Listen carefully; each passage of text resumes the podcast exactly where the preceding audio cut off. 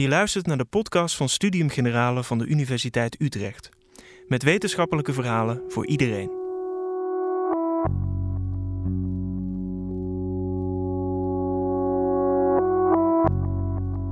Gewapend met tomatensoep en secondenlijm laat een nieuwe generatie activisten van zich horen.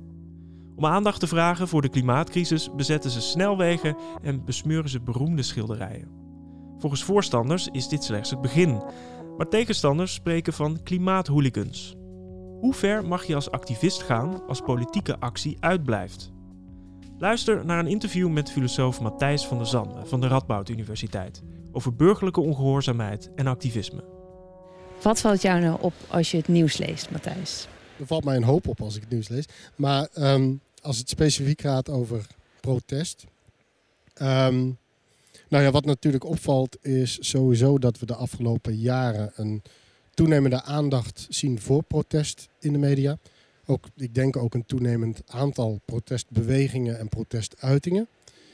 Wat daarnaast opvalt is dat inderdaad, zoals net al werd gesuggereerd bij de inleiding, dat uh, activisten in toenemende mate bereid zijn om uh, middelen te gebruiken, strategieën te gebruiken die langs de randen van de wet schuren of daar in veel gevallen bewust overheen gaan. En dat is op zichzelf geen, helemaal geen nieuw fenomeen. Maar het is wel interessant om te zien dat dat de laatste jaren uh, beduidend toeneemt in het, uh, in het, algemeen. Kan je dat dus in historisch perspectief plaatsen? Kan je een paar voorbeelden noemen uh, waar we dat eerder zagen? Sowieso het idee dat je de wet kan overtreden. Dat het soms noodzakelijk is om de wet te overtreden om een bepaald onrecht aan te kaarten. Dat is natuurlijk iets wat heel veel protestbewegingen in het verleden gedaan hebben. Niet in de laatste plaats omdat heel veel protestbewegingen in het verleden ook illegaal waren. Ik bedoel, in heel veel contexten mag je ook als protestbeweging lang niet altijd überhaupt zijn. Laat staan uh, dat je actie mag voeren of, kan voeren. Maar daarnaast de, het idee dat activisten bewust de wet overschrijden om een punt aan te kaarten. Dat is iets wat uh, suffragetbewegingen uh, veel hebben gedaan. Dus de bewegingen die pleiten voor uh, algemeen, echt algemeen stemrecht, inclusief vrouwenstemrecht. Veel arbeidersbewegingen in het verleden. Laten we niet vergeten dat staken tegenwoordig natuurlijk op allerlei manieren aan regels onderhevig is. Maar oorspronkelijk ook een vorm van actie was die vaak verboden was. En in veel delen van de wereld nog steeds is. de, de, de burgerrechtenbeweging natuurlijk een heel bekend voorbeeld van de jaren 60 die burgerlijke ongehoorzaamheid als middel gebruikte. De klimaatbeweging ook in het verleden. Um, en zo kun je eigenlijk nog dierenrechtenbewegingen, zo kun je eigenlijk heel lang doorgaan. Ik ben blij dat je het uh, woord ook noemt, burgerlijke ongehoorzaamheid. Wat is het? Waar hebben we het dan precies over? Dus burgerlijke ongehoorzaamheid is een term die eigenlijk al heel lang bestaat. Um, het vindt zijn oorsprong in een heel beroemd essay dat geschreven is door een Amerikaanse schrijver Henry Thoreau. Uh, die schreef in 1849 een essay dat uiteindelijk die titel heeft gekregen, Civil Disobedience. En Henry Thoreau was een abolitionist, dus dat wil zeggen een tegenstander van de slavernij en een pacifist. Uh, maar die leefde in de mid-19e eeuw in de Verenigde Staten. Op dat moment een land waar slavernij nog uh, bestond in heel veel vormen. En een land dat op dat moment verwikkeld was in een oorlog met Mexico.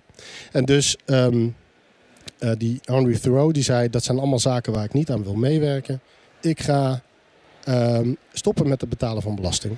Want ik wil niet dat mijn belastinggeld wordt gebruikt voor dat soort doeleinden. En Henry Thoreau, die, um, nou ja, zoals dat gaat, als je geen belasting betaalt en je bent geen Shell of Unilever, dan krijg je op een gegeven moment een probleem met de Belastingdienst. En dat gebeurde ook uh, met Henry Thoreau. Die werd op een gegeven moment in het dorp aangesproken door de tax collector. Die zei: hey, ik krijg nog wat van jou. En hij legde uit waarom hij dat niet ging betalen. En hij werd in de cel ge gezet. Daar heeft hij na verluid maar een nachtje gezeten. Het is niet helemaal duidelijk hoe hij eruit is gekomen. Maar het verhaal gaat dat zijn, uh, dat zijn moeder uiteindelijk de, de achterstallige belasting toch voor hem betaald heeft. Maar in ieder geval, uh, na die nacht gevangenis heeft hij dat beroemde essay geschreven, Civil Disobedience. Wat interessant daaraan is, daar associëren we het allemaal mee. Maar tegenwoordig zou wat hij doet nou net niet meer burgerlijke ongehoorzaamheid noemen omdat hij eigenlijk ja, zich vooral onttrok aan uh, zijn, zijn burgerplicht eigenlijk. Burgerlijke ongehoorzaamheid wordt tegenwoordig, de laatste 100, 150 jaar, vooral gebruikt in referentie naar acties waarbij burgers uh, bewust de wet overtreden. En dat kan de wet zijn waar ze daadwerkelijk tegen willen demonstreren. Maar dat kan ook een andere wet zijn, gewoon die ze overtreden om aandacht te genereren voor hun punt. En dat is over het algemeen aan bepaalde regels en voorwaarden onderhevig. Um, filosofen hebben daar veel discussies over. Dus wat zijn nou de criteria? Aan welke voorwaarden moet je voldoen om, om, om, om legitiem burgerlijk ongehoorzaam te mogen zijn? Uh, en daar zijn verschillende ideeën over, maar een aantal criteria die je heel veel tegenkomt in die discussie zijn bijvoorbeeld... wel ten eerste dat het geweldloos moet zijn, maar ook dat het een publieke actie moet zijn. Dus een zichtbare actie waar mensen getuigen van kunnen zijn, waar mensen over zullen spreken. En dat je bereid moet zijn om voor die actie te worden gearresteerd en daar verantwoording voor af te leggen tegenover een, een uh, rechter. En dat zijn wel elementen die je ook in veel hedendaagse voorbeelden uh, nog ziet. Dat mensen zich bewust laten oppakken ook om uh, bijvoorbeeld tegenover een rechter, maar ook tegenover de pers... een verantwoording af te leggen over waarom ze dan die wet hebben gebroken. En uh, het is dus actie voeren. Waarin zou je dan zeggen dat het. Waar zitten de verschillen in met activisme? Of zeg je dat burgerlijke ongehoorzaamheid eigenlijk een van de verschillende vormen is van activisme? Het is, het is een vorm van, van actie voeren. Um, en er zijn heel veel verschillende vormen die soms op elkaar lijken, maar ook wel kunnen verschillen. Dus wat Henry Thoreau deed, geen belasting betalen, dat is eigenlijk wat we tegenwoordig, daar waar we een andere term voor hebben, dat noemen we non-coöperatie. Dat is alles alle vormen van jezelf onttrekken aan een bepaalde relatie. Dus een boycott is daar ook een vorm van. Of dienstweigeren kan er een vorm van zijn. De non-coöperatie kan heel legaal zijn. Ja, als jij oproept om geen producten uit Israël meer te gebruiken, bijvoorbeeld, dat is een legale manier van actie die veel mensen uh, gebruiken. Maar uh, dienstweigeren is dat natuurlijk niet. En daar zijn ook vaak mensen voor in de gevangenis uh, gekomen. Dus dat is één vorm naast die burgerlijke ongehoorzaamheid. En een andere vorm, die er ook wel een beetje op lijkt, is wat men directe actie noemt. Het verschil is dat directe actie is een actievorm waarbij men heel bewust echt probeert in de actie zelf, al, al is het maar een klein beetje, het doel al te verwezenlijken. Um, dus mijn favoriete voorbeeld is kraken. Kraken is een protestvorm tegen leegstand, is een protestvorm tegen uh, speculatie met vastgoed. Uh, en tegen woningnood natuurlijk. Maar het is ook een manier om jezelf van woonruimte te voorzien. Dus je hebt, als je een pand kraakt, ook een klein beetje het probleem opgelost. Al is het maar een fractie. Um, en daarom noemt men dat directe actie. Het gaat er niet zozeer om dat je, of niet alleen om dat je beleidsmakers, politici of het bredere publiek vraagt om verandering. Maar ook dat je zegt we gaan in ons handelen zelf al dat probleem een beetje oplossen. Uh, een ander voorbeeld van directe actie is um, sabotage. Dus dat je iets kapot maakt omdat je niet wil dat het langer functioneert. Uh, of het bijvoorbeeld een vorm die we hier in Nederland heel veel hebben gezien de afgelopen decennia. Het blokkeren van detentiecentra. Dus op dagen dat er mensen um, gedeporteerd zouden worden naar het buitenland. Uh, worden detentiecentra geblokkeerd, de poorten. Zodat er niemand uit kan die dag. En dan heb je iets gerealiseerd op dat moment. Ja. Dit is een uh, mooi bruggetje naar mijn uh, die ik graag met je wil delen. In de media en de publieke opinie worden ook wel vergelijkingen getrokken tussen de klimaatactivisten en de boeren. En met name ook omdat hun acties deze zomer steeds extremer werden. En de vraag die dan eigenlijk altijd doorklinkt is: wordt er met twee maten uh, gemeten? Want bijvoorbeeld de klimaatactivisten die zich aan het meisje met de parel vastlijmden, die hebben een maand onvoorwaardelijke celstraf gekregen. En de boeren die op het provinciehuis in Groningen uh, zijn ingereden en uh, minister Van der Wal hebben be bezocht, hebben een taakstraf gekregen.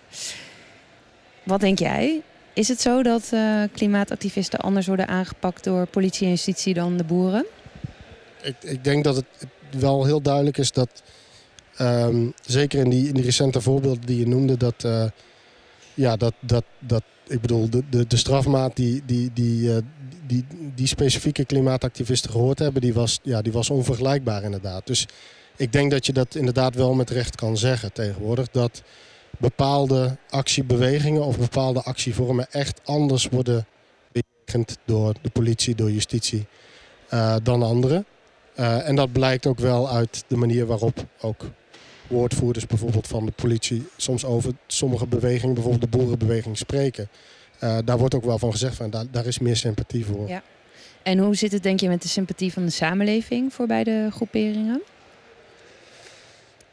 dat is moeilijk te zeggen natuurlijk. Dus, dus je zou dat eigenlijk, dat is, dat is vooral een empirische vraag uh, en, en moeilijk vast te stellen. Um, wat opvalt in beide gevallen is wel dat je hebt de indruk, maar dat is een subjectieve indruk natuurlijk. Ik, ik lees net als veel mensen hier de krant en, en daar krijg je de indruk wel dat, uh, dat aan, aan beide zijden uh, bij het bredere publiek het begrip voor andere actiemethoden uh, wel groter wordt. In sommige gevallen is dat begrip er altijd geweest. Dus bijvoorbeeld toen in de tijd dat kraken werd verboden, nu ongeveer tien jaar geleden... toen zijn dat soort onderzoeken ook gedaan naar het draagvlak van kraak. En toen viel op dat dat draagvlak echt heel groot was in, uh, in Nederland. Vergeleken met het buitenland. Dat meer dan de helft van respondenten uh, vonden dat het een legitiem en belangrijk actiemiddel was om te kunnen kraken. Er is wel een, een opvallend een, een, een draagvlak voor dit soort acties. Tegelijkertijd, wat je ook ziet, is dat het gemak waarmee men spreekt... en dan met men bedoel ik zowel het bredere publiek als ook politici als journalisten... het gemak waarmee men spreekt over de noodzaak om demonstranten... Uh, of, of, actievoerders uh, ja, te straffen, uh, te beperken... dat is, dat, is wel, dat is ook opvallend. En dat zie je met name aan de kant van gemeente, politie en hoe die, hoe die, hoe die optreden. En dat is toegenomen? Ja, ja zeker. Um, en dat zeg ik niet alleen, dat zegt bijvoorbeeld de, de Nationale Ombudsman ook. Die heeft in 2018 een rapport uh, gepubliceerd over, uh, over hoe protest lokaal wordt ondersteund, of, of juist niet, door overheden in steden. En die concludeerde echt dat, uh, dat overheden in toenemende mate eigenlijk protest frustreren, omdat ze het vooral als een, of weigeren te faciliteren, omdat ze het vooral als een, ja, verstoring van de rust ervaren. En vooral het verstoring van het, het eigenlijke gebruik van een stadcentrum. Namelijk om te gaan winkelen bijvoorbeeld. Um, en dus inderdaad, dus, dus, dus het algemene tendens onder met name lokale overheden om protest als een, ja, als een, als een probleem te zien. Dat is, dat is iets wat, waar meermaals door ombudsman, ook door Amnesty International, uh, tegenwoordig aandacht voor gevraagd wordt. En dat roept natuurlijk ook de vraag op hoe effectief het dan is als je uh, zo gezien wordt. Uh, ik ga even volgende krantenkop. De klimaatprotest Nieuwe Stijl met vooral aandacht voor de actie zelf. En tomatensoep en aardappelpuree op het doek. Hoe effectief is deze nieuwste manier? Nou, het staat natuurlijk buiten kijf dat deze vormen van uh, activisme heel veel aandacht trekken. Maar misschien wel gewoon heel erg voor de vorm. Daar heeft iedereen erna over. Dus de vraag is eigenlijk hoe effectief is dit activisme voor de aandacht voor klimaatverandering zelf? Ik, ik denk op dit moment heel effectief. Um, en waarom is dat zo? Omdat um, de aandacht die hiervoor gegenereerd wordt, die hierdoor gegenereerd wordt, dat is inderdaad wel vaak aandacht voor de actievorm. De discussie gaat vaker over de actievorm dan over het waarom van de actie. Maar dat is niet iets wat ten koste gaat van een inhoudelijke discussie over dat waarom. Dus het is niet alsof de zendheid voor discussies over klimaatverandering nu worden opgesoupeerd aan discussies over klimaatactivisme. Nee, het is, men zit aan de, aan de, de, de tafel bij een talkshow. Uh, en daar is ineens klimaatactivisme het thema in plaats van pak een beet het liefdesleven van André Hazes of, of, of de prestaties uh, van, van het voetbalteam. Dus weet je, het, is, het, het, zijn, het leidt in dat opzicht af van andere thema's, zou je kunnen zeggen. Het, uh, Um, en natuurlijk is het zo dat je daar de kanttekening bij kan plaatsen... dat veel van die discussie dan nog steeds gaat over het hoe van de actie... en weinig over het waarom. Maar dat waarom staat natuurlijk wel altijd op het spel. Activisten hebben het daar ook over, nemen dat podium ook... om vervolgens ook het over dat waarom te hebben.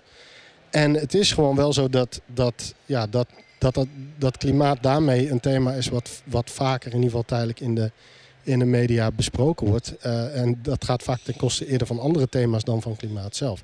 Dus in dat opzicht is het denk ik heel effectief. Het is ook effectief denk ik omdat natuurlijk je krijgt geen beter klimaatbeleid. Je lost geen problemen op met je vastlijmen aan een schilderij. Maar het kan er wel toe leiden dat mensen zich meer aangesproken voelen om zelf op de een of andere manier ook actief te, te, te worden. En dat kan op eenzelfde manier zijn, maar dat kan ook op een heel andere manier zijn. Dus ik denk dat uh, het niet onwaarschijnlijk is dat dit soort acties op termijn ook zullen leiden tot bijvoorbeeld meer deelname aan klimaatmarsen en dat soort thema's. Dat is natuurlijk nooit één op één te bewijzen van dat komt door deze acties. Maar het zijn wel dit soort dingen die eraan, die eraan kunnen bijdragen dat mensen op een zullen zeggen... ja, misschien moeten we toch wel iets meer gaan doen in dit geval. Dus eigenlijk als die acties uh, steeds ongehoorzamer worden, steeds nou ja, in sommige ogen radicaler, kan jij als burger die wel uh, de wet wil volgen, denken, nou dan doe ik op zijn minst mee uh, aan een klimaatmars. Want dat is wel uh, helemaal legaal natuurlijk. Ja, nou ja, de, en dat niet alleen, maar beleidsmakers, politici kunnen ook wijzen naar dit soort acties. En, en, en, kunnen zeggen, kijk jongens, of u het nou leuk vindt of niet, het gevoel van urgentie rond dit soort thema's neemt wel heel erg toe. Ik denk niet dat het per se een kwestie is van de, de radicaliteit van de actie. Die, die, het zijn natuurlijk heel mediagenieke acties. En de symboliek van met name die schilderijen, die is natuurlijk heel sprekend. Hè? Waarom, waarom maken we ons allemaal druk over een beetje soep op een glasplaat... terwijl er dagelijks ook 300 insectensoorten uitsterven? Dat is natuurlijk een contrast wat men op die manier probeert te, te schetsen. En het is niet, ik denk dat het veel meer dat contrast is dat, dat aanspreekt... dan per se het gegeven dat men daarmee radicalere actievormen gebruikt dan eerst. Maar natuurlijk, het draagt bij aan de zichtbaarheid en de controverse eromheen. En is er ook een moment waarvan je zegt, nou dan kan het ook averechts gaan werken? Of deze vormen van klimaat. Uh, ze moeten zich misschien ook bewust zijn van dat de tijd tegen hen kan keren. Dat kan zeker. En dat is een kritiek die ze natuurlijk veel krijgen, activisten, dat het leidt tot meer polarisatie. Tegelijkertijd, historisch gezien, en zoals ik zei, er zijn heel veel bewegingen die dit soort methoden of varianten daarvan hebben gebruikt in de loop der honderden jaren. En je ziet wel dat die altijd werden gezien als lastposten, als problemenmakers, als mensen die aanleiding gaven tot meer polarisatie, die, die mensen uit elkaar dreven, et cetera. Dat was altijd de reactie. En niet zelden waren ze uiteindelijk toch uh, effectief. Uh, misschien niet helemaal, misschien realiseerden ze niet al hun doelen, maar waren ze wel hadden ze wel een, een, een, significante invloed op het maatschappelijk debat en uiteindelijk ook op wetgeving en instituties. Dus ik denk wat dat betreft dat, dat die perceptie leeft bij een deel van het publiek. En dat is, dat is zeker zo. Dat dit eigenlijk alleen maar mensen uit elkaar drijft, dat dit onnodig controversieel is. Dat is op zichzelf geen reden om aan te nemen dat het daarom niet werkt. Integendeel, historisch is dat denk ik heel goed te, ja, te, te relativeren. Ik ben blij dat we het al een beetje over de geschiedenis hebben. Want daar wil ik ook heen als het gaat over de legitimiteit eigenlijk van deze uh, klimaatacties. Klimaatactivist die zelf werd geïnterviewd zei... verwacht dat de acties verharden en vooral iedereen gaat rustig door terwijl de wereld in brand staat. Dat is natuurlijk ook uh, iets wat Greta Thunberg ook zegt. Er is van alles aan de hand en iedereen sukkelt maar gewoon door de wereld is in slaap. En het is natuurlijk ook niet uh, nou ja, Lucas noemde een heel aantal acties in deze maand. Het is natuurlijk niet toevallig dat die allemaal deze maand waren. Want er was natuurlijk ook de internationale klimaatconferentie in Egypte. Met uh, uiteindelijk zeer teleurstellende resultaten. Uh, er zijn geen afspraken gemaakt over uitstootvermindering, niet over fossiele brandstoffen. Dit roept de vraag op bij heel veel mensen, in ieder geval bij mij. We hebben een systeem, een institutie gekozen met elkaar waarbij wij op mensen stemmen die voor ons onderhandelen, die voor ons wetten maken en die uitvoeren. En de vraag is nu eigenlijk, is dat nog wel de manier om onze doelen, in dit geval de klimaatdoelen, te bereiken? En als de politiek het niet wil of niet kan, of gewoon niet doet, uh, zou je dan zeggen, dan, dat maakt het eigenlijk meer gelegitimeerd, uh, meer gerechtvaardigd om als burger dus ongehoorzaam gedrag te vertonen, om op die manier je invloed in de democratie uit te oefenen? Nou ja, het is zeker niet altijd zo dat het maatschappelijk debat of, meer, of het politieke debat of politici specifiek uh, vooruitlopen in dit soort discussies. Uh, vaak is het tegendeel zo. En dat zie je ook historisch. Het is vaak van buiten de instituties, van buiten het parlement, dat verschillende thema's worden, uh, ja, onder de aandacht worden gebracht. En niet zelden is dat natuurlijk ook zo omdat groepen die dat doen vaak niet goed of niet volledig of überhaupt helemaal niet in die instituties vertegenwoordigd zijn. De, de vrouwenstemrechtbeweging is daar natuurlijk een goed voorbeeld van. Uh, maar zo zijn er heel veel. Um, dus historisch gezien is het eigenlijk heel herkenbaar, een herkenbaar patroon dat thema's uh, gaan leven in maatschappelijke debatten en in, in, ook binnen de instituties.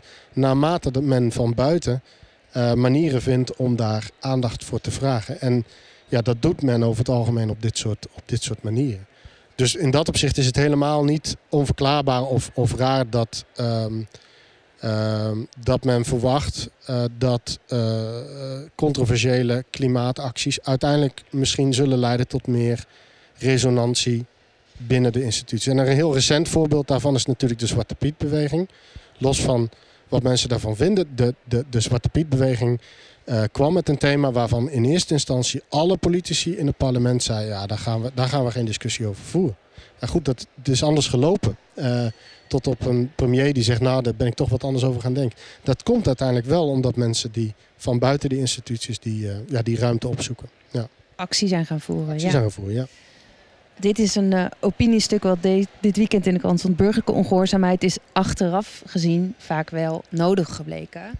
Uh, groeperingen als Extinction Rebellion die putten eigenlijk heel veel inspiratie uit burgerlijke ongehoorzaamheidsacties die geweldloos waren van bijvoorbeeld Gandhi en Martin Luther King.